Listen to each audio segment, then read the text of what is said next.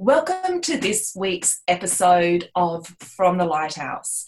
This week I'm joined by Kwa Tran, who teaches media arts at Western Sydney University. Hi, Kwa. Hi, Michelle. And our favourite producer, Jimmy Van. Hi, Jimmy. Hi, Michelle. We're here to discuss Ingmar Bergman's wonderful film, Autumn Sonata. And it's lovely to have you with us. Jimmy, Kwa, what, what made you suggest that I should watch Ingmar Bergman's Autumn Sonata? Well, I think the main reason is because you've never watched a Bergman film, isn't that right, Michelle? Yes, shame me publicly. Shame, That's shame. right. Never, never watched a Bergman film. Yeah. Um, Foreign film, you know, um, expert here, Michelle, who loves foreign film, has never seen a single Ingmar Bergman film, which is absolutely disgraceful. So we thought that, you know, well, what's a good introduction into Bergman? Uh, and Bergman is a very unusual director because he's got um, some very, very experimental films, which are quite difficult to uh, to look at. So I'm thinking of something like Persona, uh, and I don't think they're good films to introduce a viewer to for the first time. For, uh, for me, Autumn Sonata is probably his most accessible. It's, uh, but it's also a really interesting film because it's his last cinematic film, uh, and it's the last of a last as well. So it's both um, Ingrid Bergman and Ingmar Bergman's last cinematic film, uh, and it's the only film that they ever worked together. So they're known as you know two of the uh, biggest Swedish exports, uh, and yet they've never worked together until this film came about. Uh, so I thought this was a really good film for, for you, Michelle, mainly because I think you know it's a it's a pathway into Bergman. So if you like this film, then chances are you'll probably like all his other films. Uh, but I also thought it was a good entry for you because it's a topic matter that you could probably relate to quite extensively, having you know being a mother of two daughters yourself, just as you know the character in this film is a mother of two daughters as well. I don't know about that parallel, Jimmy. I'm just, you know, I'm, I'm playing that one out because I'm, I'm thinking of my two daughters. I'm, I'm certainly no pianist. I can tell you that. Well, you do also play the piano, Michelle. Um, very badly, very, very badly. um, uh, and you also, you know, you, you're in in the creative arts, just as the character in this film is also in the creative arts as well. So I think there's a lot of interesting parallel uh, in this film. Not not I'm saying that your relationship with your daughters is as fraught as a relationship that um, Charlotte uh, in this film has with her daughter. But uh, it's, I think, a theme and an issue that most people can relate to, and in particular, most women can relate to. I remember reading an article, and I've forgotten who wrote this now, uh, of someone saying that um, this is everyone is a daughter of somebody. So regard, you know, every woman I should say is a daughter of somebody. So regardless of um, you know where you come from in life, you're going to be able to relate to this because you're going to have some form of this relationship with your mother, and if you are also a mother yourself, then you might have some form of this relationship with your daughter as well. So I thought, uh, in terms of um, relatability, this was probably the best one that I could think of um, for Autumn Sonata. So that's why I recommended it for you to watch. Now, the question is, I suppose, you know, what did you think of the film, Michelle? Look, it's it was so powerful, um, and it was such an intense experience to watch the film because obviously it, it deals with death, betrayal, you know, and it is in a, in a sense um, a, a, a, particularly, um, I guess, feminine experience because of the, you know, just the expectations on mothering, so that you know, sort of the making the decision to to follow one's um, not even career, but I guess one's calling as a concert pianist um, came at you know sort of such great cost. Because of course it is the story of of a of a sort of a, a of a of a mother and and particularly one mother and her um, I think it's the eldest daughter who has married um, minister, or a, a, a, I think he's a perhaps a, a priest minister, um, to live on the, the, the, sort of I guess the, the, the in the, the vicarage. And I think you get the feeling that um, there's a lot of work within the community that she's given herself over to, and she is, we were saying very deliberately, a, a plain Jane, um, who we discover has also lost her own son. So she's one of those very homespun, earthy, um, sort of looking women, um, deliberately so in contrast to the most beautiful Ingrid Bergman, who was just breathtakingly gorgeous and was not expecting that after so many years, um, who is concert pianist, um, sparkling personality, dresses, I don't even know how to describe that dress, the red caftan number that she comes down to dinner and the contrast between, you know, sort of that, that very sort of, um, uh, you know, sort of the, the, the earthy cottage. I mean, it was a beautiful home, but the watching Ingrid, uh, uh, Ingrid Bergman come down the stairs in, in, in, a red sort of flowing caftan. Um, and of course, then there's the piano between the two women, and I thought that was fascinating the way that um, the the Chopin was sort of played off between them, and the and the time that was given to that, you know, sort of such. Um, you know, such, such, such a sort of a lingering, morose version of, um, well, of the it was the prelude wasn't it prelude yeah yeah and and then there's this this sister who seems to have a severe degenerative disease who's being looked after in a, in another room um, and then of course the older husband who know, sort of plays an interesting sort of i guess anchoring role um, that has a certain spotlight on it because he is you know sort of that that sort of i guess single male figure in that household. And the culmination of that long night where the two of them sort of confront each the two versions of the past um, and the irreconcilability of it um, it was it was just it was so um, beautiful and intense um, and also disturbing. I think it was a deeply disturbing film that didn't make anything it didn't make the past easy. Um, I, think particularly that really extended um, scene given to the sister with the um, debilitating disease who loses. Oh, and it's actually the language, the exploration of what it means to speak. It was almost a sort of a it was almost this sort of lapsarian exploration of, of, of, language because you know sort of that idea of the serpent who uses words to um, you know sort of tempt um, Adam and Eve into temptation, and that idea of language as, as an intrinsically suspicious medium was so fascinatingly explored um, to the point where it was just it just created this wonderful infinite regress of you know sort of if, if this set of words can be dubious because they might just be flattery or they might just be um, you, you, know sort of designed to manipulate or, or whatever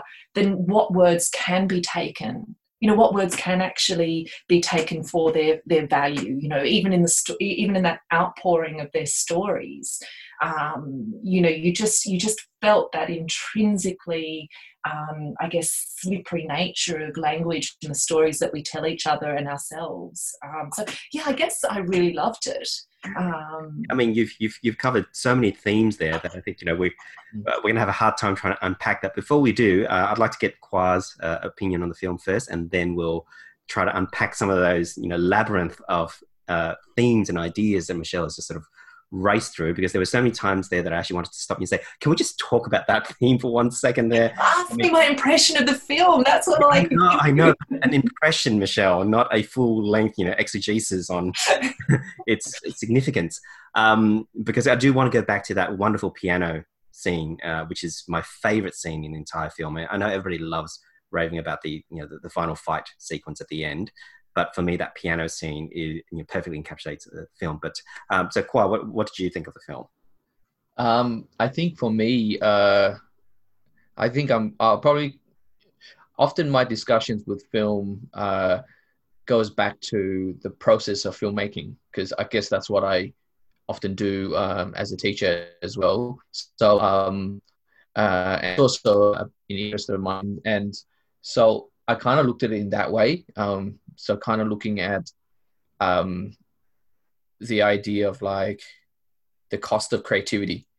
Um, and um, it's interesting because I read that uh, Ber- okay, uh, Ingmar, Ingmar Bergman, the director, believes that uh, filmmaking, uh, music is, is as close to filmmaking for him in any other art medium.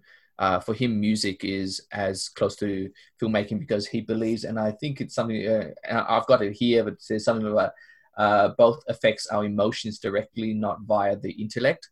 So he believes it's a it's a it's a kind of more of a, an anti it's not anti-intellectual, but rather uh, an emotional experience for him, even spiritual, and uh, that's something it's uh, often in his films too.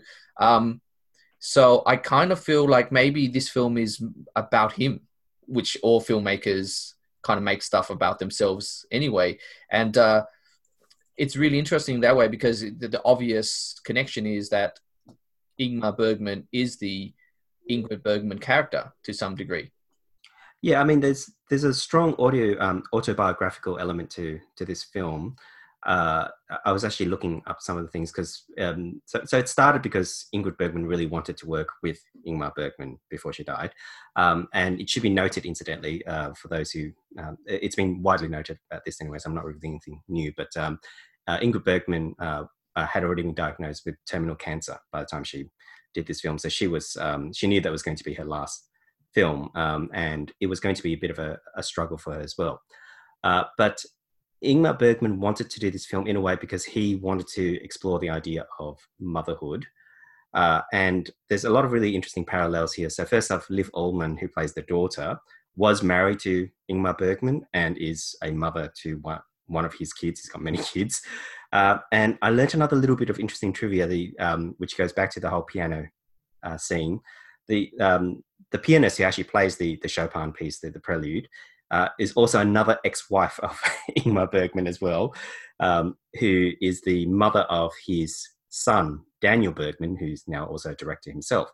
So there's all these mother figures in his films who are directly, you know, related to to him to some degree, and I think certainly um, Ingrid Bergman is a, a representation of Ingmar Bergman and, and and his struggles with his kids as well. You know, he um, but also, he's he's pulling in the two actresses' own experience with their own kids too. So, Ingrid Bergman very famously uh, left her uh, husband for uh, Roberto Rossellini, course, a whole scandal, and of course, left her daughter with her uh, her first husband during that period uh, as well. And their relationship has always been quite fractured as a result. So um, Ingrid Bergman herself was probably drawing from her own experience.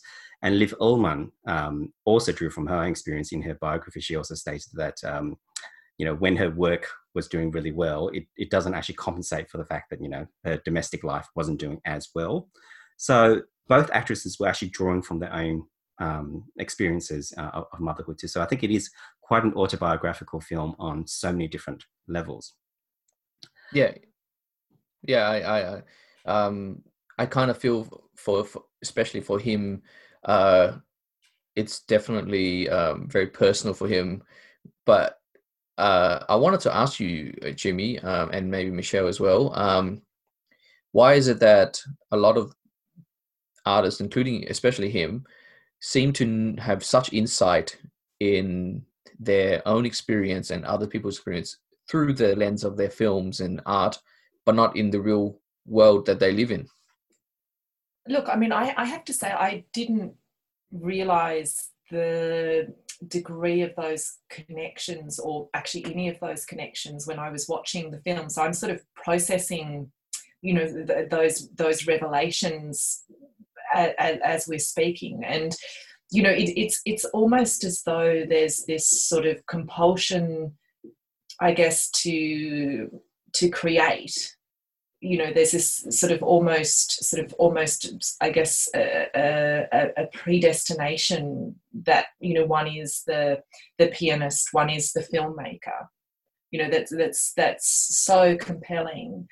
And that means that and it's so consuming isn't it? Like it's it's so consuming and it's it's it's also so costly. Like I, I think that that's the thing about producing any form of art is that it's profoundly costly and it works it operates on an economy that is outside the actual because you know sort of it's so many things are sort of a cost benefit analysis aren't they you know they mm. cost this much dollars mm. or they take this many hours so you get remunerated in this way and yet that act of producing something that might you know sort of take months or years or decades out of your life in a way that is so consuming and to the point where you don't have enough left over you know like enough left over for the the people in your life who you could love and feel what you're doing to them. But the you know like human beings have i think unfortunately finite reserves and anything that takes so much from you might leave you enough to know that you love this person or, or to leave you enough to know that you want this you know this child to be happy or, or this to be part of your life yet not enough to do what needs to be done in order to make those things re- reconcile. And, and i think that in a lot of instances it is a choice because it so many things take more you know sort of take more than um, somebody has to give. And yet you're sort of mm. take you, you take that step down that path and and then um, the rest is destiny sort of thing. Yeah. i don't know. Yeah look I, I agree with you. Um, it, it, it's it's it takes so much uh, out of uh, the the the creative person.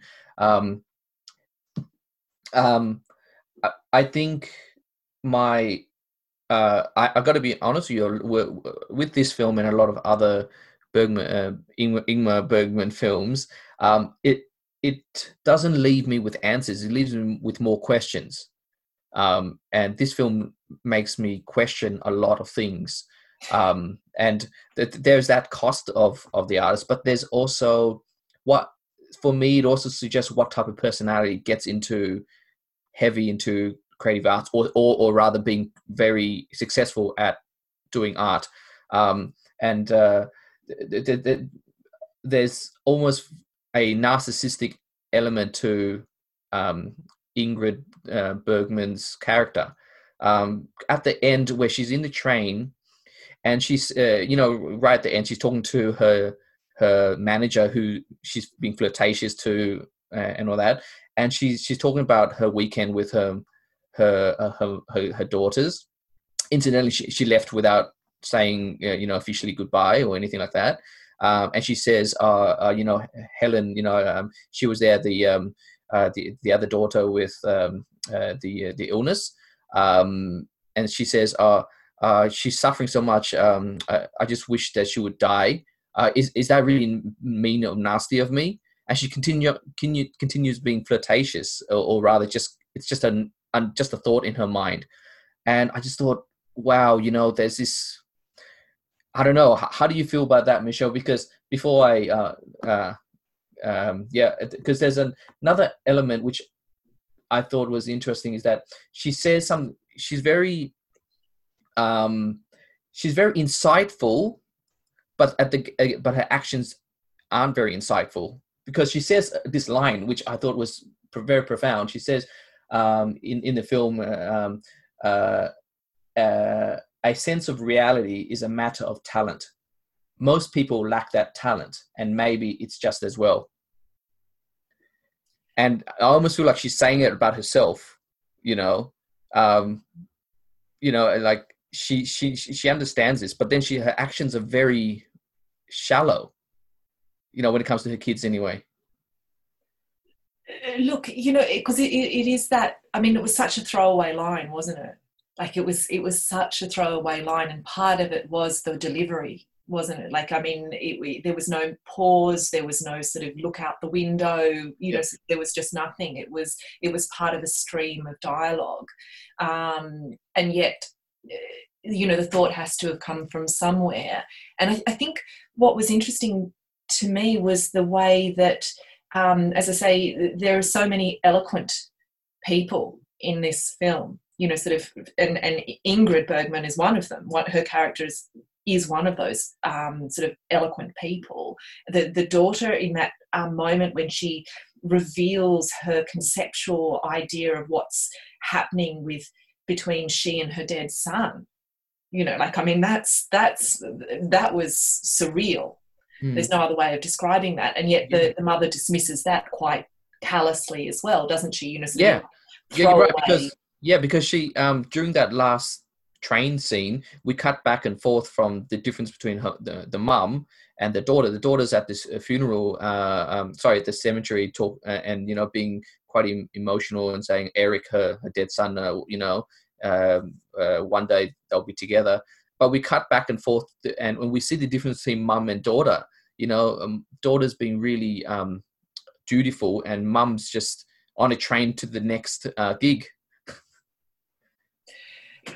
Because I think I think that it's that thing that because I mean the other uh, you know there's sort of two things because i think one of them is that because the expectations on women to mother perhaps make it impossible you know sort of even with you know sort of the most nurturing sort of care around a child to feel it as anything other than a deficit in a way that perhaps it's it seems on a surface that men could potentially explore their you know sort of their creative sides or their artistry or you know sort of perhaps potentially be that concert pianist or the maestro that was so dismissive of her performance because they have that base of not only do they have the base to look after the child but there's also this sort of cultural expectation around fathers that's so different to women. So there's, there's so so in, in choosing to have a, a sort of a female protagonist it kind of intensifies the dilemma. And yet i think that you're right in, in ter- like in that sense that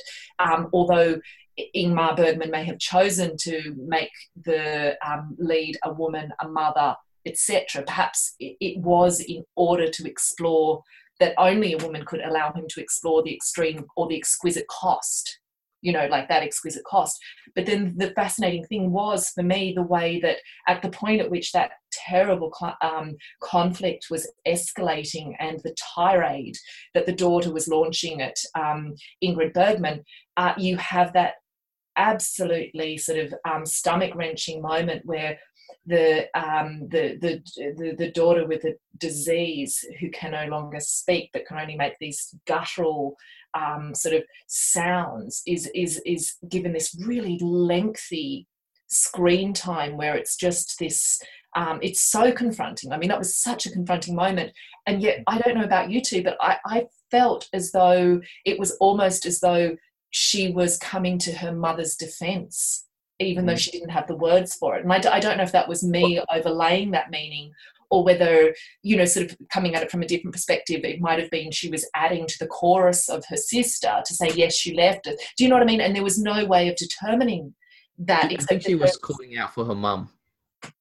Mm. Which, which is quite a sad thing now that you mention it because uh, even though her sister's been taking care of her for what is it last two years or something yeah, taken her out of the hospital yeah and so taking care of her but in in her time of like pain she calls out for her mother um, maybe because she she she knows that her mother's there to visit you know um but it's yeah it's it's, it's very confronting she seems so aware of the conflict you know, it seems to be driving her on her. Was that right? Or because it was a week or so ago that I watched it, and you know, sort of in my memory, I did get this feeling as though she was so desperate to reach them because she throws herself out of bed. Yeah, doesn't she? Yeah, she's trying to even climb down the stairs, or she was just in the the top of the stairs, just um, yeah, in pain or or, or, or emotional pain.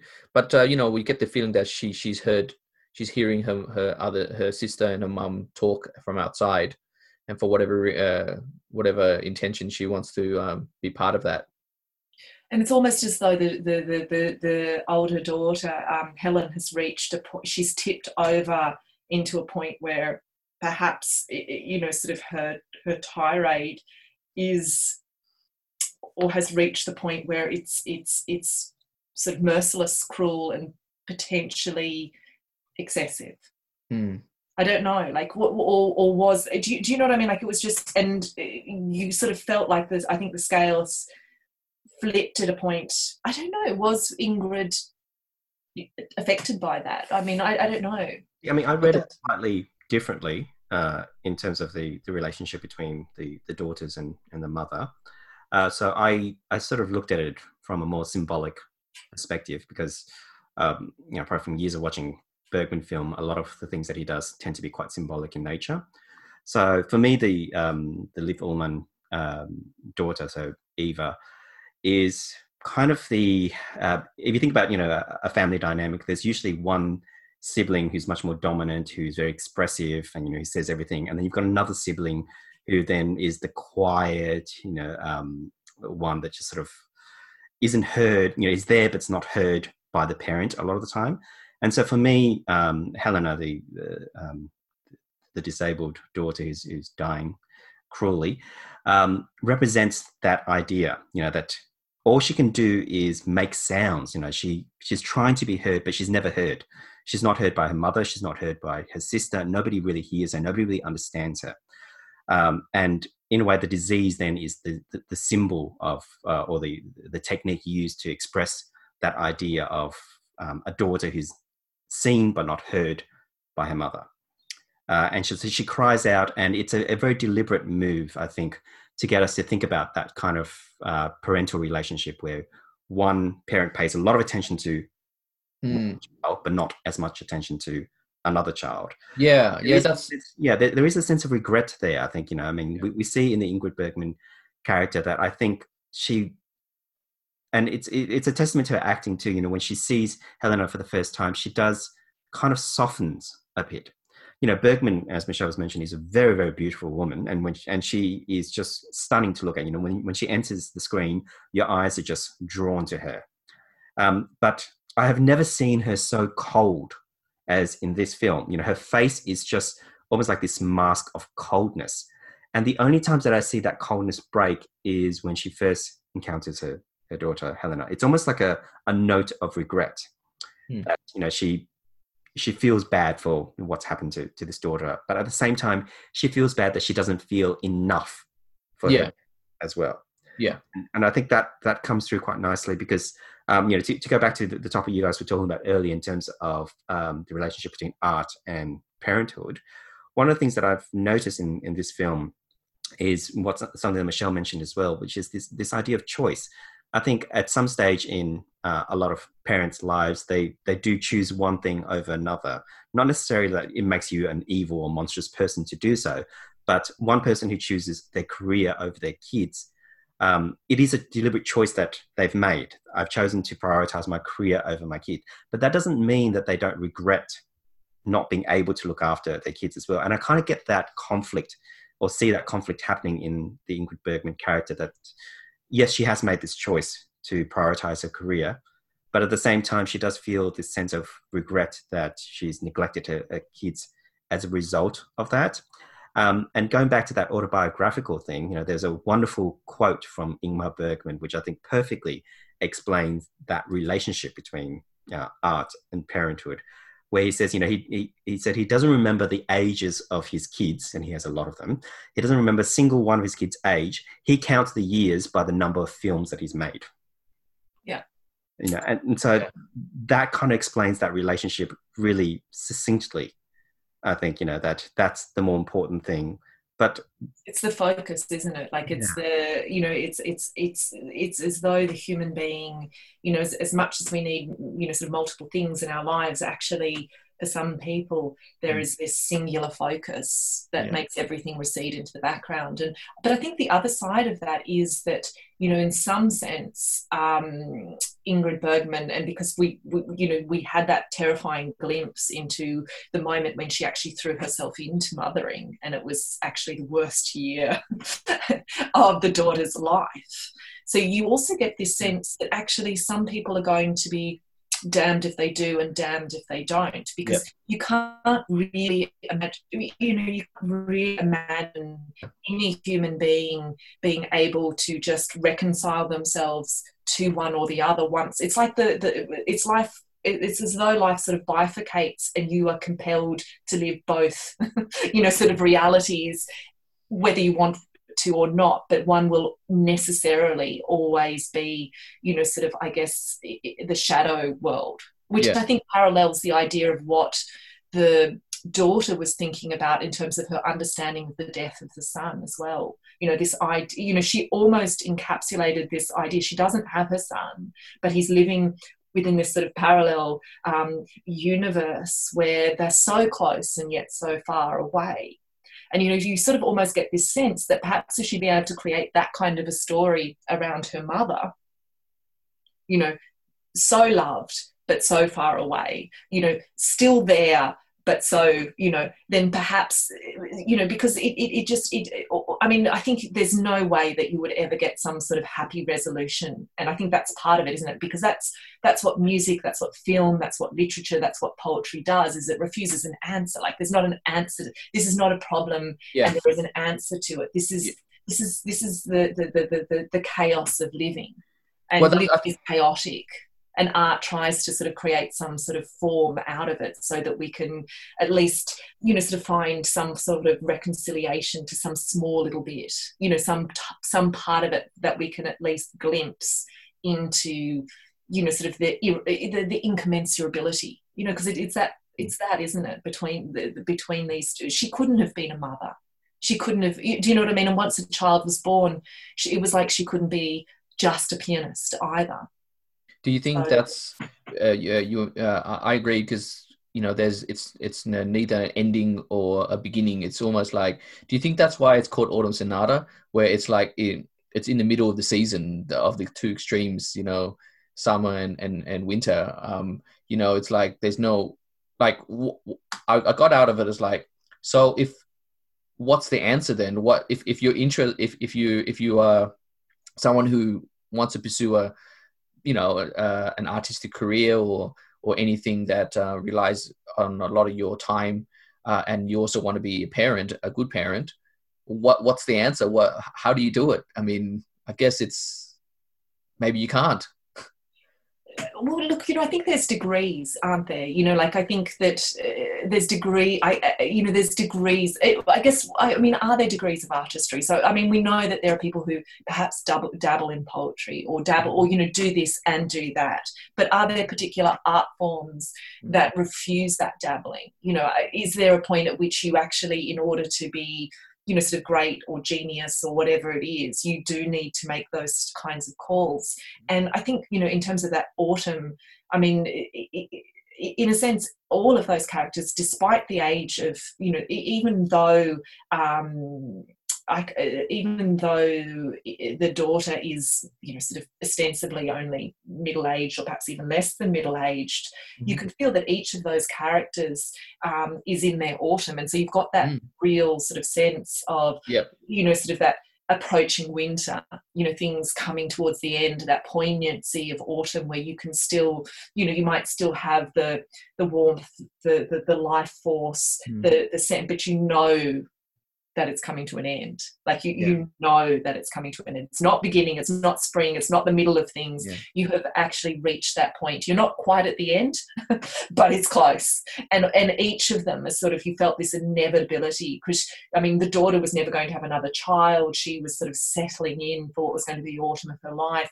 And as much as the, the mother may have, you know, sort of done the the vivacious, you know, artiste at the end, she she's drawing the end. You know, it's just this sort of, and, and the daughter, the, the sister is Helen is clearly even the names of the characters like i think eva you know and and particularly eva because you know she's the one who's writing the letters you know she's she's the one who in a sense is is, is calling the mother and there's a level of duplicity where she doesn't actually tell the mother that helen is here you know and there's the father who's uh, you know i was interested in the husband ultimately reading um you know sort of the letters his his declaration of devotion to Eva, you know, and and the way that in the face of the mother who is sort of belittling as almost a form of madness, or you know, sort of the, the, because to, to choose that um, eloquent and you know, sort of really in itself striking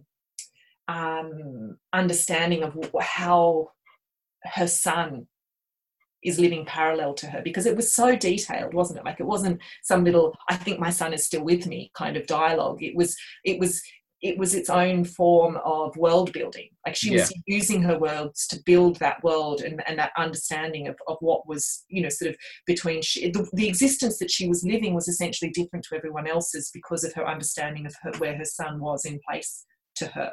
Yeah that, that that scene with um the daughter and the mum, the daughter saying, uh, Eric's with me, um, uh, you know, my son, um, and all that. Um, and she's having this really almost um, little bit, um, out of this world conversation. My my son's here with me, etc., etc. And it was very deep and powerful. And then and then Charlotte, the um the mum, uh, uh, Ingrid Bergman's character, says, "Yeah, we should go for a walk now."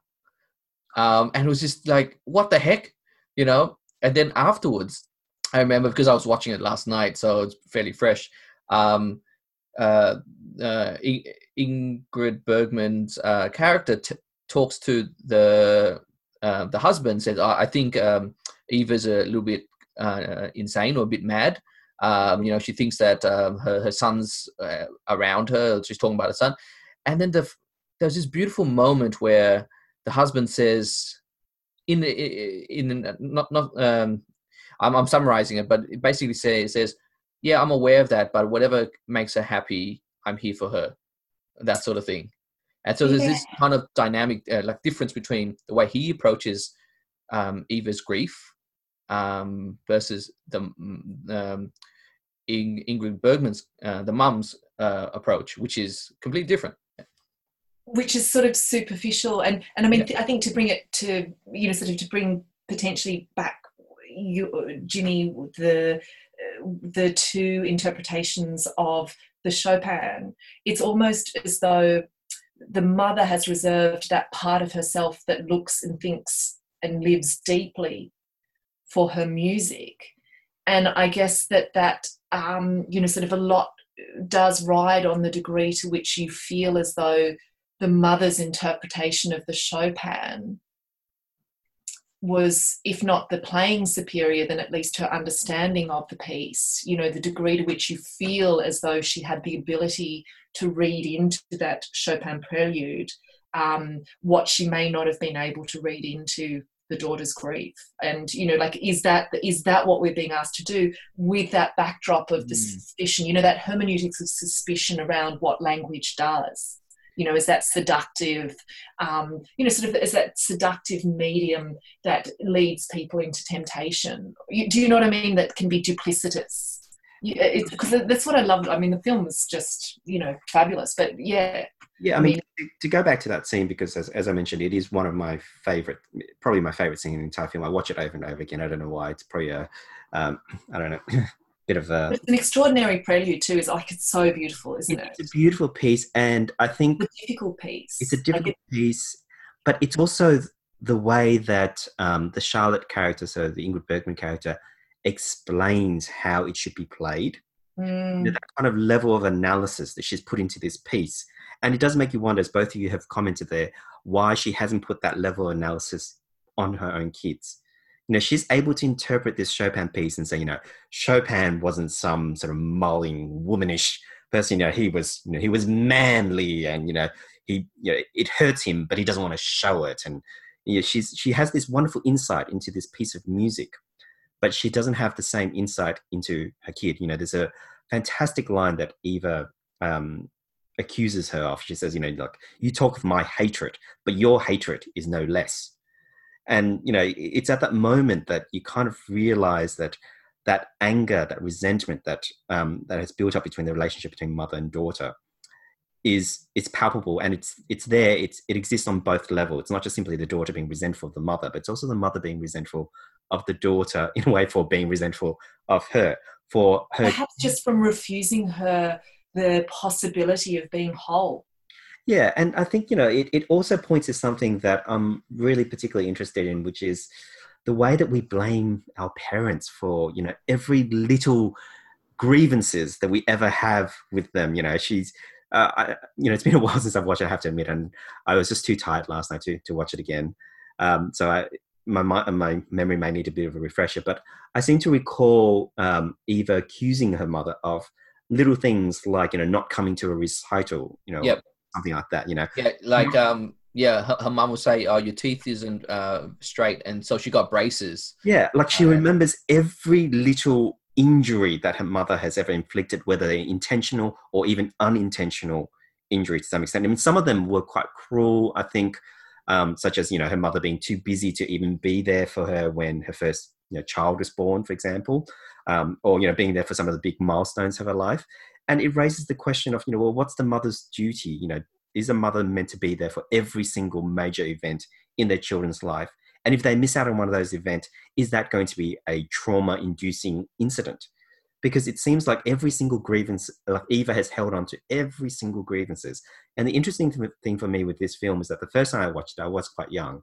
And I completely identified with the Eva character. I thought, I went, yeah, you know, I understand what you mean. You know, you know, yeah, you, how could she be such a monstrous person? But the second time I watched it, which admittedly was about ten years after that, mm-hmm. so not that much longer, but certainly enough time for me to grow up a little bit more, um, I sort of saw it slightly differently. Where I thought, you know, well, why are you being so petty with yeah. every little, you know, grievances that you have? You know, I actually begin to feel feel a little bit more sympathy towards the mother this time. Yeah, around. it's interesting that you uh, said that, Jimmy, because the second time I watched it was last night, and I, I, I did see that as well. I saw. Okay, so the letter, Michelle, uh, that uh, you you said that you didn't um, you, uh, you had some technical issues um, and you kind of didn't um, uh, get the, the letter. Uh, we should mention that uh, th- this was a, a, conversation we had before we started recording the po- podcast. So okay. Michelle was saying that you know when she started watching the, the film, she had some technical di- difficulties where she couldn't actually uh, read the letter or yeah. read the subtitles to the letters properly. Yeah.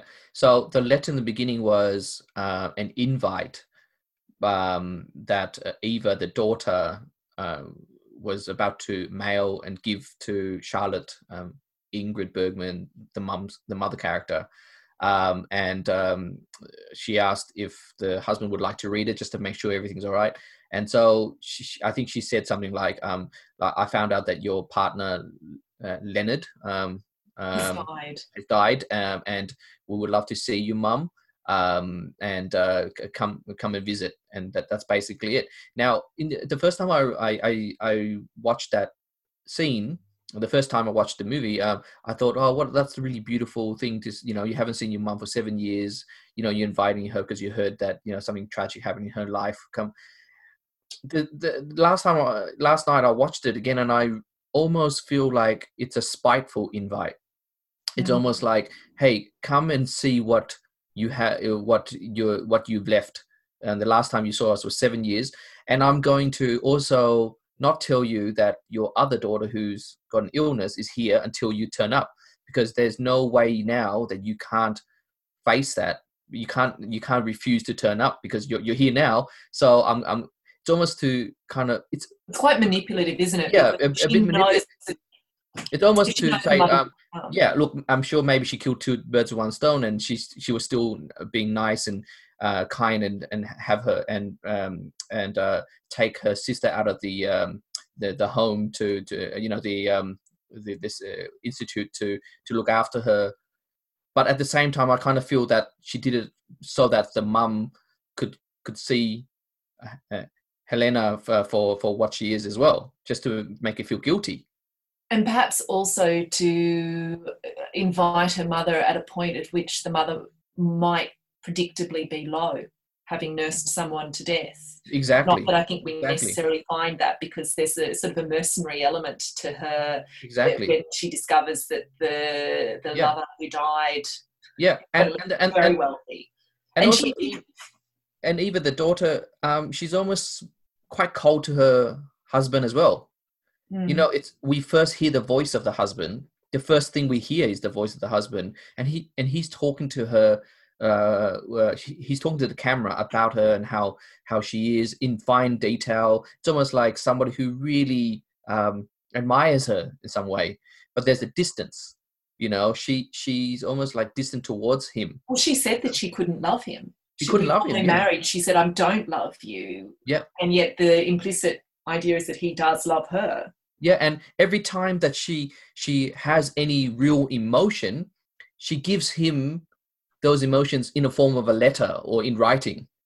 There's no you know there's no like there's no immediacy. Yeah. well it brings into that whole notion isn't it? You know sort of the written versus the spoken word yeah. you know and which is going to be truer which has more value exactly deliberately keys into that, doesn't he? Because that's, I mean, it's such, in some sense, are you going to argue that in measuring her thoughts in such a way that she composes a letter, there's more, you know, sort of truth? Or are you going to argue that she's doctoring her emotions in order to present them in a, in a, in a sort of a, an acceptable way? And you can't actually get to the bottom of that question. You just have to allow the fact that both those possibilities exist exactly. and that they, they exist throughout the the entire and i think you know sort of the the very fact that he's chosen you know sort of the sonata form you know in in in terms of referencing it in the in the title with its whole idea of you know sort of i guess that thematic idea that is then you know sort of exponentially varied across you know sort of the the the, the, the body of the piece to come to recapitulate towards the end again you know. So so you've got that sort of that that tight structure. You know he, he, he doesn't call it autumn prelude. You know he he chooses a prelude yet he calls it a sonata. Um, and and there is this sort of idea that actually we have this um, motif and we never escape it you know like we come up with this idea and us you know we, we we come up with this idea and then it it shapes our very being forever and no matter how far we try and run from it in the end we return to it yeah, I mean, I, I, did read up something about that a while ago, and I've completely forgotten who wrote this. Uh, but uh, apparently, it was an interview with Bergman where he said the reason he chose the sonata form uh, was because, in a way, it represented, for him anyway, uh, the whole experience of um, growing up and, and, parenthood. He said that you know, um, as as children, uh, at some stage, we fight and we you know we run away from our parents and it's mm. only when we return to them again that we have actually grown up as a person. You know, so that return, that you know, that that final movement of the sonata, the return back again, is when we've come mm. to our own, when we become mature ourselves, which is quite interesting in itself when you look at the relationship between Eva and Charlotte, because I almost got the sense that by the end, Eva will become a Charlotte of her own. You know, she may not prioritize, um, you know, her her career or you know her musical career, but she you know, she doesn't she doesn't have the, the kind of talent that, that her mother has but there'll be other things that she'll prioritize. There'll be other injuries that she will then inflict on her own daughter. And for me the entire film is almost cyclical in nature. It almost seems to represent that the relationship between mother and daughter is this never ending bond and that's exactly what it is. It's a bond. They no matter how much they hate and are angry with each other they can never break that bond between each other which is why it's um, it's unresolved. The resolution would be for them to part ways, but they can't do that because they're tied together, almost as if, you know, I think Charlotte, uh, or maybe it was Eva, who said that that umbilical cord has never been cut between mother and daughter. And it will never be cut between mother and daughter. No matter how much you resent and hate each other, you're, you're tied to each other for life, which can be a really depressing view uh, if, if, you think about it. But at the same, same time, I think also quite a hopeful view because it means that, yeah, no matter how angry you are with them, you're still tied to them to some degree. So you, you kind of still have to make it work. So yes, it does end on an, uh, a no resolution idea, but at the same time, it's sort of a resolution in itself. You know, for me, this is actually one of Bergman's most optimistic, if I can call it that, film because it doesn't end with me just thinking, "Oh God, I just want to you know kill myself right now. What's the point of living?" Which most Bergman films usually inspire me to do. This one kind of makes me question um, my own fraught relationship, I suppose, with my uh, parents or, or, with my mother, uh, and try to understand that relationship a little bit better. And for me, it's a film that is Bergman himself trying to come to terms with his relationship with his parents, which was very, very fraught, and subsequently his relationship with his kids. Now, we are running out of time, but I just wanted to end, um, I think, with one final thought, which I had read about the, the film and I wanted to share with you too and see what you thought about this idea. Um, Bergman said that in his original script, what he wanted to do was at the end, so in that final s- sequence, the scene that everybody remembers, you know, the, the, that um, fantastic fight scene between Eva and Charlotte. He said at the end of that scene, in the original script, what he wanted to show was after the fight, the daughter gives birth to the mother. Now, the problem was he didn't know how cinematically to depict that. and that was the only thing that prevented him from bringing that idea into fruition. So he actually he had this idea that yeah, at the end of that fight, Eva would then give birth to Charlotte. So the daughter gives birth to the mother, which is a complex and fascinating idea in itself and would well fit in with some of the other type of films that Bergman has done, such as Persona, where the characters' identities start to merge into one. And he does that very cleverly in Persona, but he couldn't quite figure out how to cinematically show that in this film, so he abandoned that idea. But I think he kind of shows that idea in terms of themes and ideas. You know, he explores it through um, not so much imagery, uh, but through the symbolism of you know the, the, the spoken dialogue and possibly the, the difference between the, the spoken and the written, as Michelle uh, had mentioned earlier. But what do you guys think of this idea of the daughter birthing the mother at the end? Well, I mean, well, in a sense, this notion of birthing and rebirthing, you know, is one that I, I think you can definitely, um, you know, sort of see happening in terms of this sort of alternation or as a way of understanding the revision processes that go on, you know, in terms of how you understand the film, how you're constantly being asked to revise your understanding of the film as the perspective shifts, as you get new information, and also as you uh, as within the, the film itself, characters are invited to see themselves in new lights and so you know in, in some sense i can see how that would be cinematically challenging you know to, have a daughter give birth to a you know i mean it would take it in all sorts of directions. Although you know it's interesting because i mean a lot of it rides on what you actually think happens and whether or not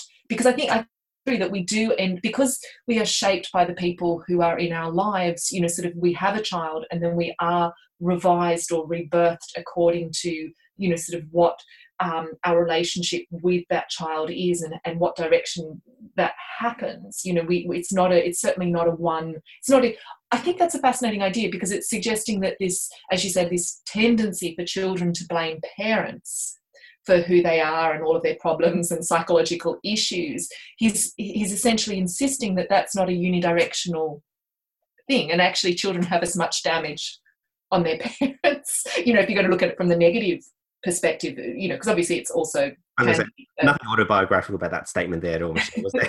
well, but, but it is absolutely true where, you know, sort of a parent is forced to revise their own sense of self. And I guess that that question is the degree to which that sort of glimpse on, and, and because there's so much performativity in, um, you know, sort of in Ingrid Bergman's, you know, obvious performance, but just in the sense that the degree to which that evening and conflict you believe that had a deep impact on her or the degree to which you think that she's returned to a former version of self untouched. Do you know what i mean? And i don't know did they did did that can we be convinced that she is a different version of herself for that encounter she i i kind of get the feeling that um, eva is slowly becoming a version of her mum. Um, uh, because mm. coming from a visual sense, if you look at it, the the static um, shots that uh, represent the memory part of the film, which incidentally is like lit very surreal compared to the rest of the film, mm. uh, which is almost very down to earth sort of uh, look. Um, we, I almost saw that um, the young version of Eva uh, you know, there's a scene where she uh, she's she's walking into the room where her mum's practicing, and her mum's um, reading a newspaper, and her mum goes, "It's time for you to go and play outside." And it was really heartbreaking. It's just that, that small moment, and then later on, I almost feel like the um, uh, the husband's almost like the young Eva to, towards the old Eva. Mm-hmm, you know, yeah. at the end, she he, he's looking at her, and and she's in distance writing a letter and he comes in and uh, you know uh, and so i kind of feel, feel like the whole birthing thing like you said michelle is, is already playing um, throughout the whole film uh, mm. bergman uh, bergman the director didn't have to literally show the daughter birthing the mum because in a way she's slowly becoming uh, the mum anyway through her own obsession yeah through her obsession and her obsession is her mum you know and uh, and I think that obsession can be seen very, very clearly in my favorite scene, uh, where you know the Ingrid Bergman character is playing the piano, and the the daughter Eva is just staring so intensely at her mother, and the way that the camera is positioned is just absolute genius because uh, it's almost like Eva's looking directly at the camera, but she's looking at her mother, and her mother's a side profile they're playing.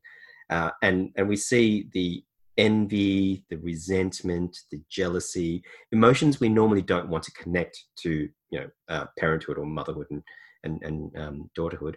Uh, but it is connected in that scene there because it's almost like she's saying, "How is it that you can pour so much love and beauty into this piece and never did into my own life?" You know, uh, and it's it's that tragic uh, understanding, I guess, that that is really quite beautiful um, and at the same time quite sad about this relationship. Um, so uh, I think it's it is an interesting concept, and I think you know you uh, you're both right in that uh, Bergman does show it, um, if not cinematically or visually, he does show it thematically throughout. That you know it, it does come into fruition um, I, I, think we we have run out of time. So. Yes, it's, sorry to, but because I feel like uh, the director has created that in his real life too, because he's most of his kids, if you read about it, uh, became directors and writers themselves. Yeah, and also just the fact that um, is um, Ingrid Bergman made that decision, that conscious decision, in order to play herself with that consciousness as well you know, like at some point when she was thinking about how she was going to represent this particular character, and as you said, Jimmy, this is perhaps one of the coldest performances of hers you've seen. Um, there's this, there's this, there's these terribly chilling resonances, isn't there, through you know, sort of the film, through the real, um, and that's you know, and it's also a very cyclical thing too. You know, so it was very deliberate, I think, on uh, Ingmar Bergman's part uh, because uh, Ingrid Bergman's first film or first recognized film uh, in Hollywood uh, was Intermezzo, a film where she plays a pianist who gives up her lover so that her lover could be with the kid. And in this film, we got we've come full circle. Yeah. This film of her career, she's now a pianist again, but this time she gives up her kids for her career. So we've come full circle in terms of Ingrid Bergman's uh, career, full circle in terms of you know, her, her, life, and full circle in terms of Bergman himself as a director. So, um, in a way, a very fitting autumn sonata in itself. You know, encapsulates everything quite beautifully. Look, Jimmy and Kwa. First of all, thank you so much for joining us, um, Kwa, in our um, podcast. I hope you'll be back for more. But also, most thank you both so much for suggesting that I watch Autumn Sonata because it's certainly enriched my life. Um, and I think we might need to watch some more. but um, thank you. And that's it from us at From the Lighthouse for this week. And remember, do like us at fromthelighthouse.org.